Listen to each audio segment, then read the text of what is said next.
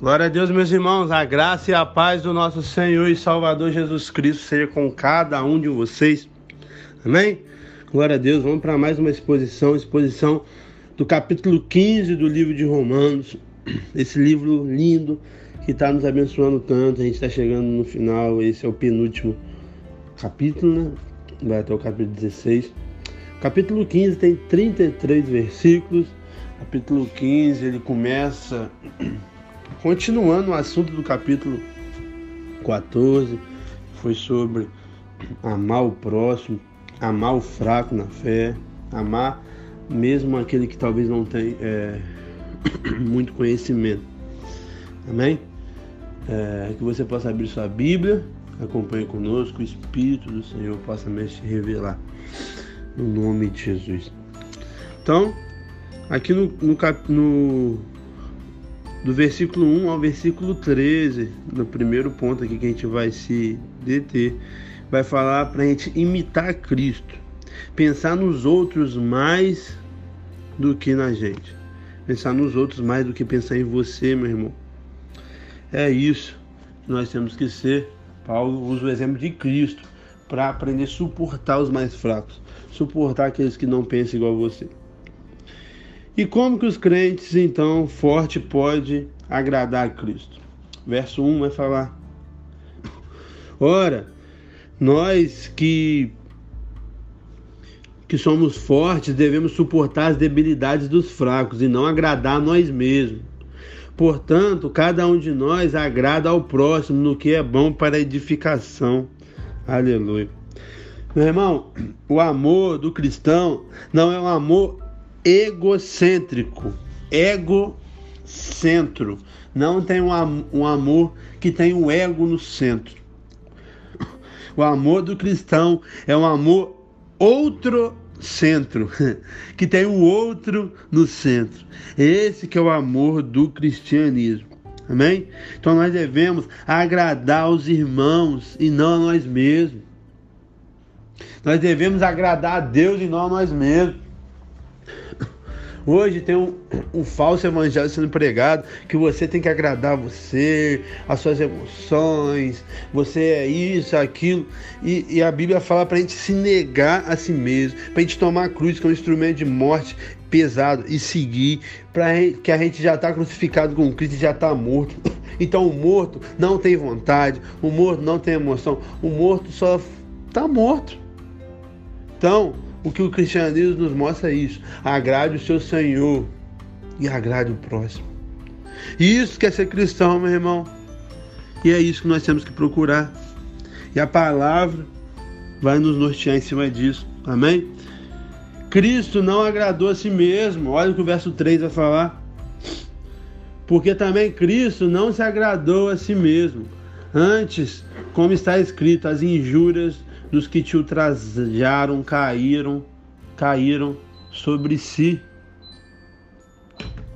Então Cristo não agradou a si mesmo. Nada se compara, meu irmão, com o que Cristo fez.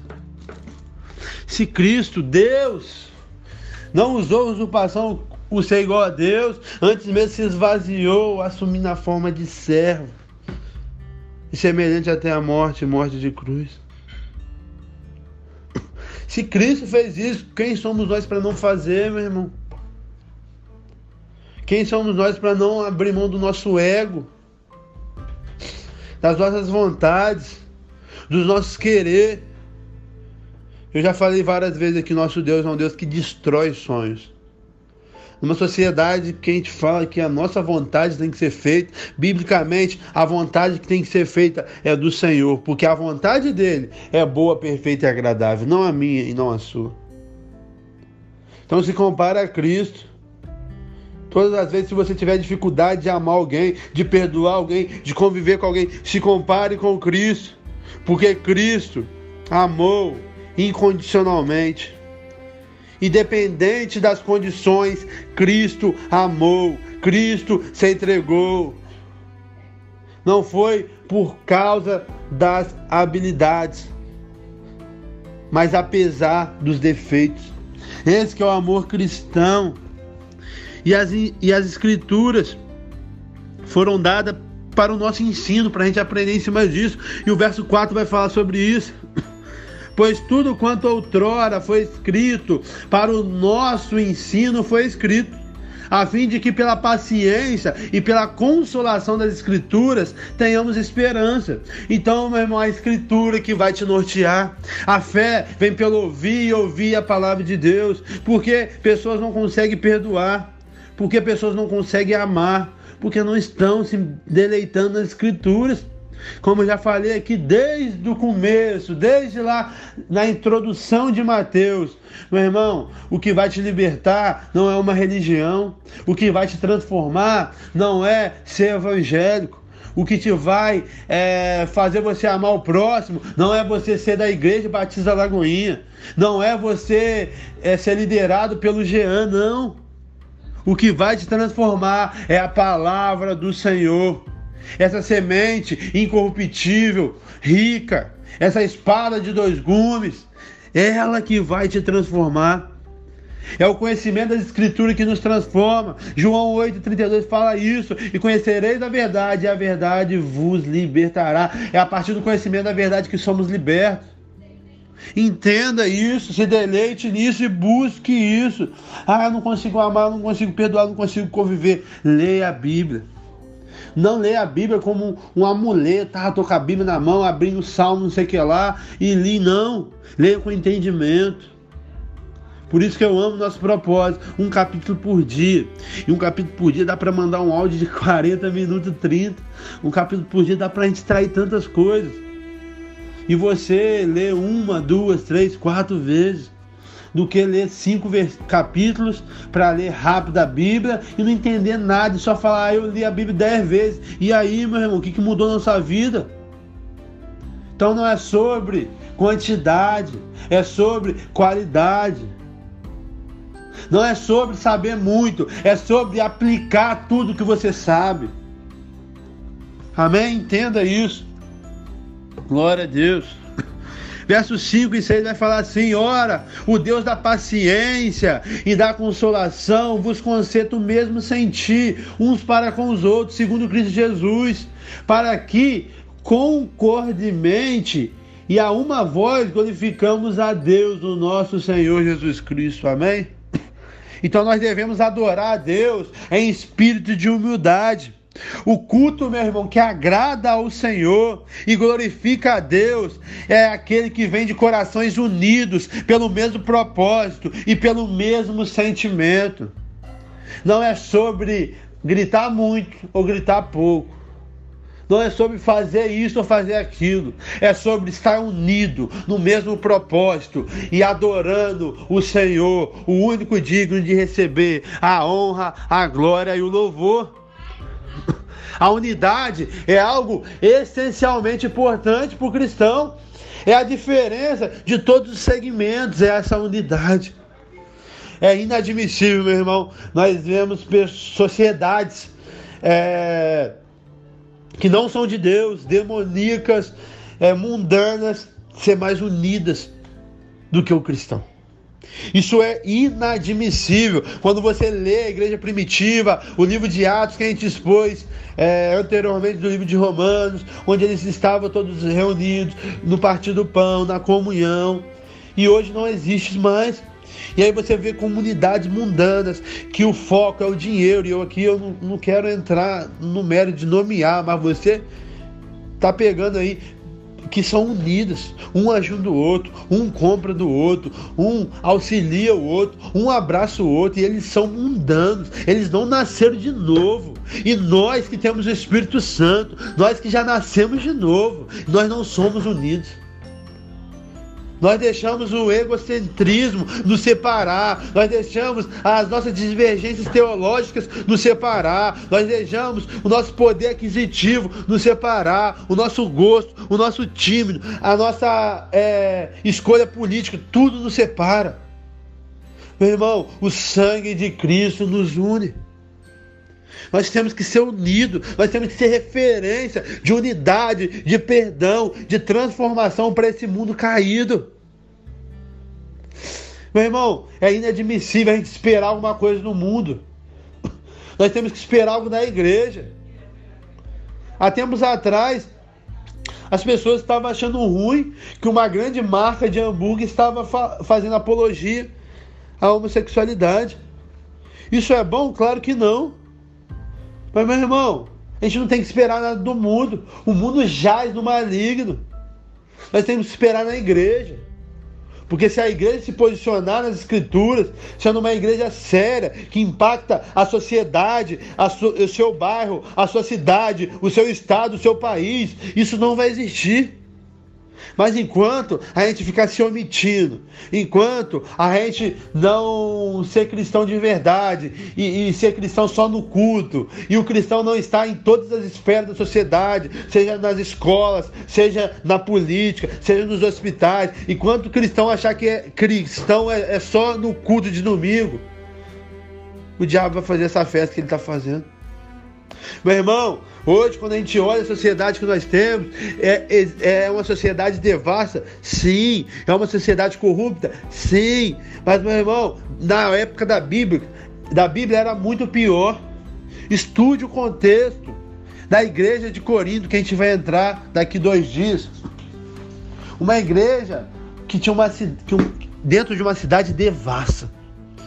Uma cidade que se prostituir era normal, que o homossexualismo era normal, que pessoas cultuavam a, a deusa lá, que eu não me recordo o nome, com o sexo.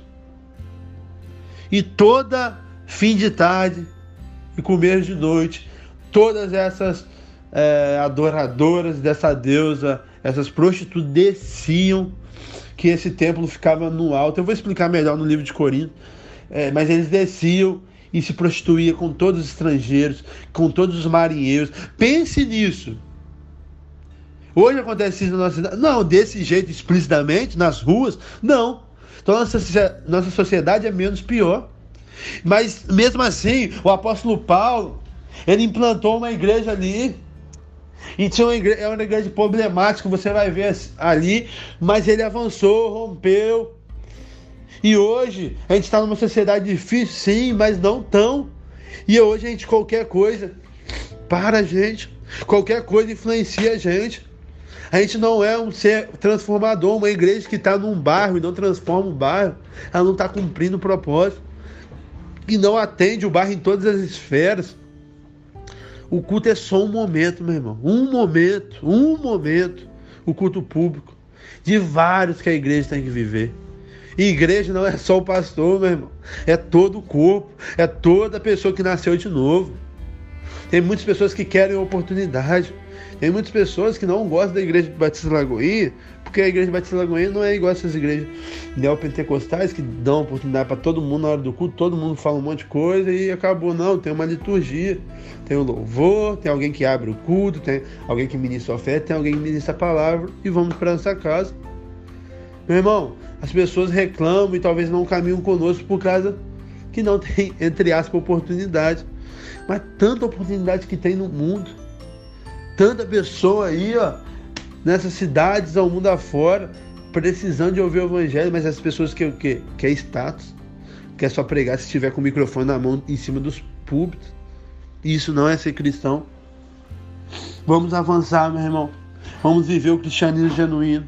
Aleluia nós fomos conduzidos para esse ponto que não tem nem muito a ver com os versículos assim citados, mas eu sempre oro antes de ministrar para vocês, porque por mais que eu estude, por mais que eu me dedique, por mais que eu sou fiel à exposição do texto, o Espírito que nos direciona. E claro, em cima, né? Nada foge, nada é bagunça, ele não é bagunça onde está o Espírito do Senhor aí não há confusão, é, mas ele direciona talvez a gente aprofundar um pouco mais em algo e, e puxar um pouco que talvez não está explicitamente, tem a ver com o culto e tal, mas e porque para cumprir o propósito na vida de alguém. Eu sei que alguém que está ouvindo esse áudio precisava de ouvir essas palavras, talvez um pouco mais dura, um pouco mais sólida, mas nutritiva. E essa que é a nossa marca, para a glória e para a honra de Deus e não nossa como eu sempre falo, podia estar tá massageando o seu ego, está dando tapinha nas suas costas. E você continuar errado. Continuar indo para o inferno, se você não nasceu de novo, ou continuar, mesmo nascendo de novo, não cumprindo o propósito que Deus tem na sua vida. E um dia Ele vai te cobrar. Então eu, como fiel ao Evangelho, fiel ao meu Deus, fiel a você, que é um irmão, uma irmã em Cristo, eu estou expondo a verdade. Então coloca a mão nas minhas palavras e absorva para você. Verso 7. Portanto, acolhei-vos uns aos outros, como também Cristo vos acolheu para a glória de Deus. Então nós devemos acolher o próximo, meu irmão, como Cristo nos acolheu. Meu irmão, como ele, quando ele fala perdoa como eu te perdoei, como que ele me perdoou? Ele perdoou igual muitas pessoas e esses, é, meu Deus, essas pessoas falsos cristãos falam aí que você tem que perdoar e não precisa conviver. Foi assim que Deus nos perdoou? Foi assim ele perdoou a gente, não quer intimidade com a gente, não quer comunhão com a gente? Não, isso não é bíblico, isso é antibíblico. Isso é relativizar o evangelho. Perdoar como Cristo perdoou é perdoar e é conviver. É estar junto com a pessoa como ele fez comigo e com você. E é isso que as escrituras deixam claro pra gente. Não deixa o mundo, não deixa é, essa cultura que, que está vindo relativar as verdades bíblicas. O que é verdade é verdade, ontem hoje será eternamente. A palavra é atualizada. Aleluia. Nós temos que saber agradar a Deus, sabendo que o próprio Cristo se tornou servo, meu irmão, meu Deus. Filipenses 2,5 eu gosto de citar várias vezes porque esse versículo é lindo. O próprio Deus, o próprio Deus se tornou servo. Porque eu e você não vamos nos tornar. Verso 8: Digo que Cristo foi constituído ministro da circuncisão em prol da verdade de Deus, para confirmar as promessas feitas pelos vossos pais. E aí ele vai citar as escrituras aqui, Paulo, no verso 9, no verso 10, no verso 11 e no verso 12. E aí ele termina essa parte falando, verso 13 e o Deus da esperança vos encha de todo gozo e paz no vosso crer, para que sejais ricos de esperança no poder do Espírito. É essa riqueza que Deus quer te proporcionar, meu irmão. Não é riqueza monetária é riqueza de esperança, é riqueza de gozo, é de paz, é riqueza de poder do Espírito Santo, aleluia. É essa riqueza que nós temos que buscar, porque é essa riqueza que vai fazer a gente amar o próximo, perdoar as pessoas. Não ligar para o nosso eu, e sim para o próximo. Colocar o outro na frente do eu. Viver uma vida outrocêntrica e não uma vida egocêntrica. Amém? Glória a Deus. Aí Paulo vai falar agora sobre o seu ministério. Amém? E o verso 14 está escrito assim: E certo estou, meus irmãos, sim, eu mesmo a vosso respeito, de que possais, de que possuís de bondade, cheios de todo conhecimento, apto para amoestar uns aos outros é, Paulo fala, é, meus irmãos, vocês estão aptos para amoestar um ao outro, para um puxar a orelha do outro, mas para vocês avançar. Aí ele fala no verso 15: Olha, entretanto vos escrevi em parte, mas ousadamente, para vos trazer isso de novo à memória, por causa da graça que me foi otorgada. Então ele, ele fala: Meu irmão, eu sei que vocês têm a capacidade de um amoestar o outro, de um ensinar o outro, mas eu estou escrevendo isso com ousadia para lembrar vocês, para edificar vocês. É isso. É esse mesmo sentimento que Paulo tem, que eu tenho, que muitos ministros têm de o quê? Talvez tem coisas que você sabe, mas a gente traz para trazer um conhecimento melhor, para trazer uma renovação desse entendimento de vocês e para vocês avançar. Amém? E aí Paulo fala sobre o ministro de Cristo que ele é no verso 16. Olha como está escrito. Porque para que eu seja ministro de Cristo entre os gentios, o sagrado encargo de anunciar o evangelho de Deus, de modo que a oferta deles seja aceitada, uma vez santificada pelo Espírito Santo. Então a natureza do ministério de Paulo é Cristo. A abrangência do ministério de Paulo são todos, todos os gentios. A essência do ministério de Paulo é o Evangelho, aleluia. E o propósito do ministério de Paulo são vidas transformadas. Meu irmão, qual é a essência do seu ministério? É cura, é milagre, é riqueza, é conforto de ego? Não. A essência do nosso ministério é o Evangelho. E o que é o Evangelho? Como a gente viu no capítulo 1, versículo 6, o Evangelho é o poder de Deus para a salvação de todo aquele que crê. O Evangelho é o poder do Onipotente. Esse poder destrutivo que quebra cadeias, que quebra qualquer mal, qualquer maldição hereditária, tudo é quebrado pelo poder do evangelho. E qual que é o propósito? É vidas ricas, é vidas meramente curadas, é vidas confortáveis, não, é vidas transformadas. Esse que é o propósito do evangelho, é transformar vidas, meu. Não adianta você ficar rico e morrer e ir para o inferno. Não adianta você ser curado e morrer e ir para o inferno.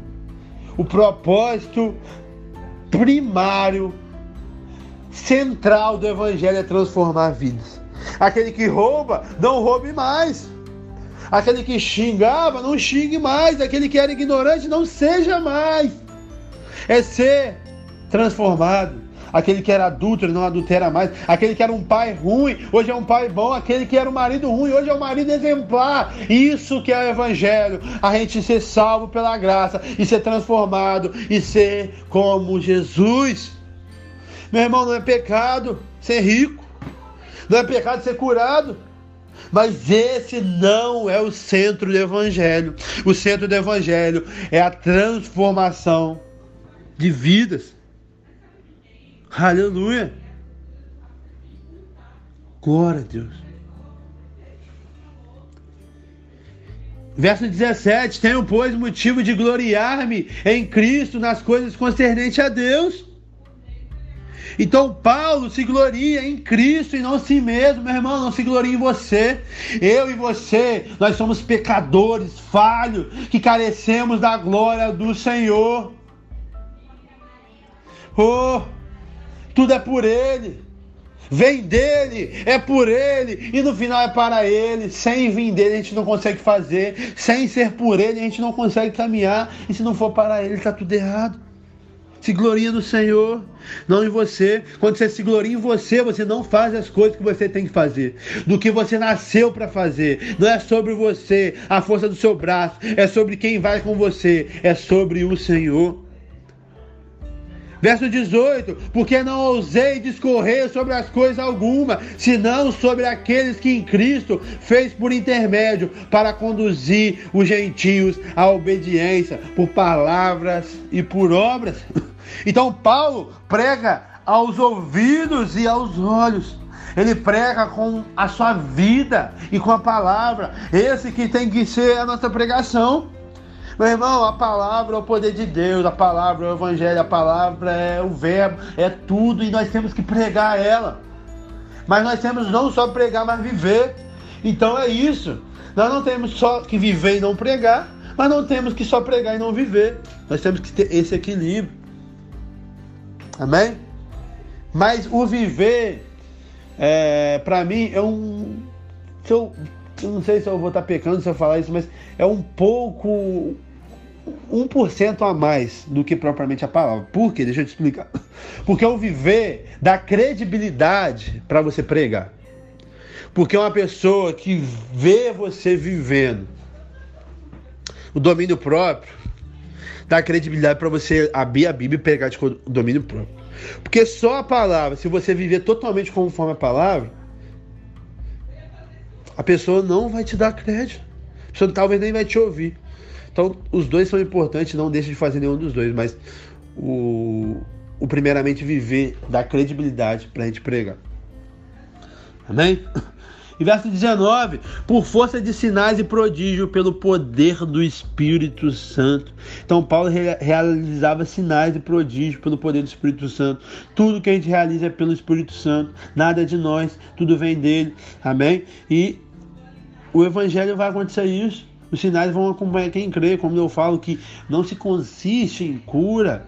Não é que eu não acredito, não é que eu não ore, não é que eu não quero que aconteça, não. Mas é igual o exemplo que eu te dei: você ir curado para o inferno não adianta nada. Você tem que ser salvo. E se você morrer com essa doença, amém. Mas acontece e vai acontecer muitas curas no nosso meio para a glória de Deus. Amém? Paulo, o missionário pioneiro, ele vai falar aqui no, na parte B do versículo 19: de maneira que desde Jerusalém e de circunvizinhança até o Lírio tenho divulgado o evangelho de Cristo. Então, os limites de sua ação missionária, Paulo foi do extremo Oriente até o Ocidente. Paulo percorreu todo o mundo da época ali, porque América eles nem sabiam que existia entendeu? Então todo mundo civilizado ali ele percorreu. Paulo pregou tudo. E a filosofia da ação missionária, versos 20 e 21, esforçando desse modo para pregar o evangelho, não onde Cristo já for anunciado, para não edificar sobre o fundamento alheio. E ele cita uma passagem no verso 21.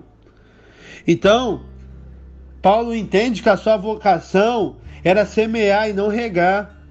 Ele era um plantador de igreja e não um mantedor de igreja. Meu irmão, e isso é muito lindo. Por quê? Porque nós entendemos, mediante uma maturidade, né, que nem todo mundo é igual. Cada um, cada um tem um chamado.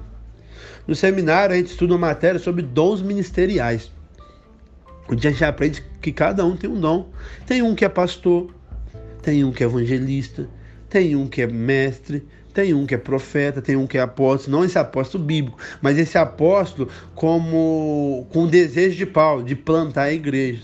Então, basicamente, que eu não vou dar aula de dom ministerial, mas o apóstolo é normalmente aquele que implanta a igreja, o que chega, e aí depois é, que ele implanta essa igreja, ele de, deixa um pastor, um pastor aquele coração grande que cuida, que, que exorta sim, mas que limpa a ferida, que morde a sopra, né? que briga, mas vem abraça.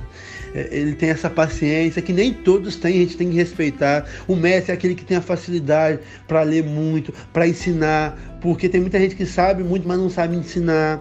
Tem pessoas que é o evangelista, que tem o dom de ir para fora, de pregar para qualquer pessoa da rua. Passou uma pessoa em qualquer lugar, a pessoa tem, entre aspas, cara de pau e chega e prega. Nem todos têm essa habilidade. O profeta é, é, se move muito no profético.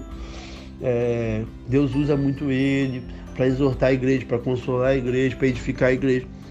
Então cada um tem o seu chamado, e isso é muito importante, porque a gente viveu um, um, um tempo de achar que, que primeiro existia hierarquia, então você começava como diácono, você subia para evangelista, aí você ia para profeta, aí você ia subindo até chegar a pastor e depois apóstolo. E não existe isso.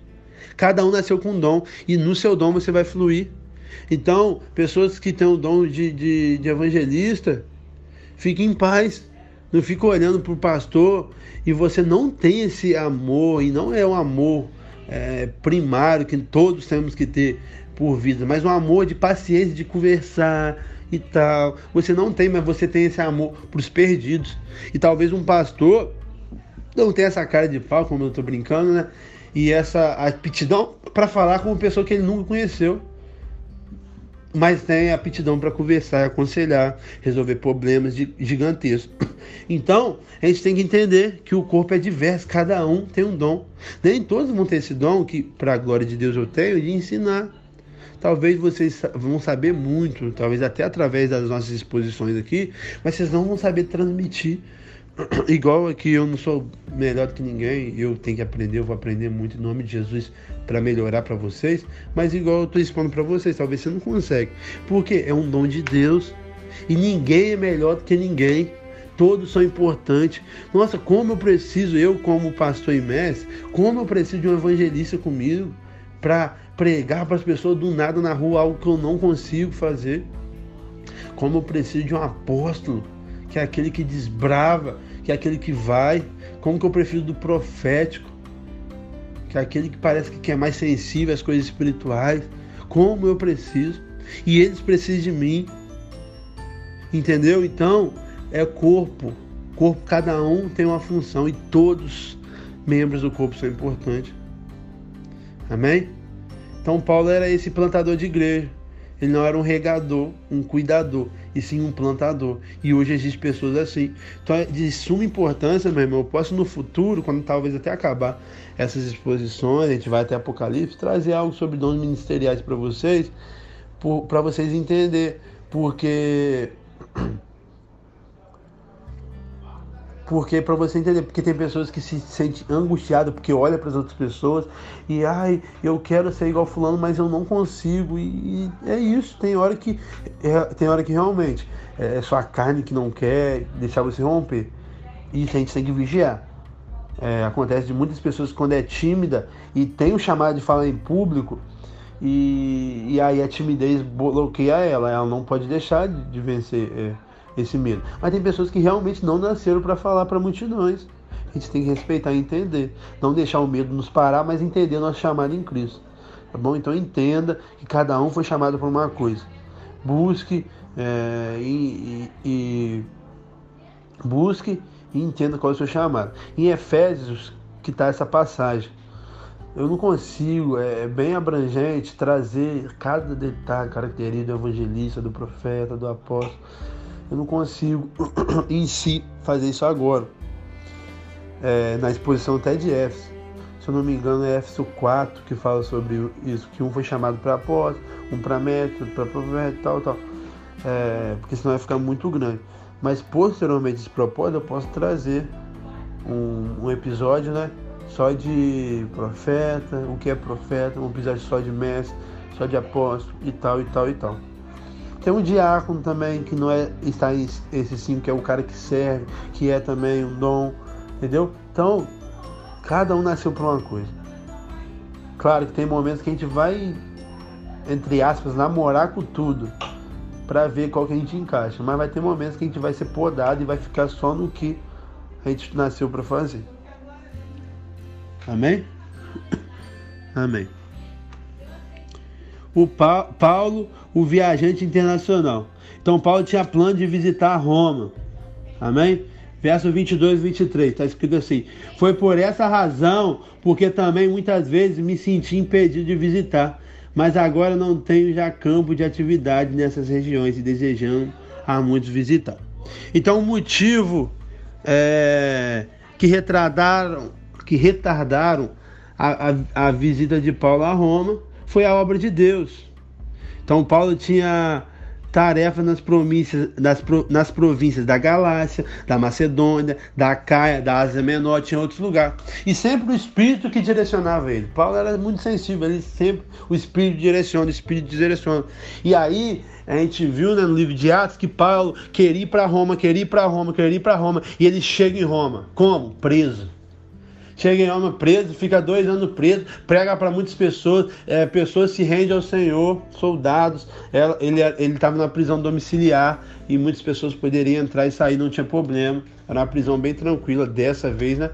E ele chegou de uma maneira que, que ele não esperava. Então, o que, que a gente pode aprender? Como eu falei lá em Atos, é, não, não é pecado ter sonhos, não é pecado ter objetivo, mas nós temos que estar sensível ao Espírito e saber que Ele que nos conduz que Ele quer a nossa direção, a nossa bússola é Ele.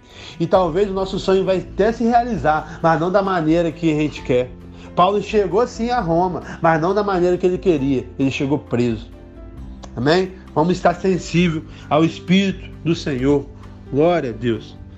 Verso 24 está escrito assim: Penso em fazer uma, visi uma viagem para a Espanha, pois espero que de passagem estarei convosco, e para lá seja por vós encaminhada, depois de haver primeiro desfrutado um pouco da vossa companhia.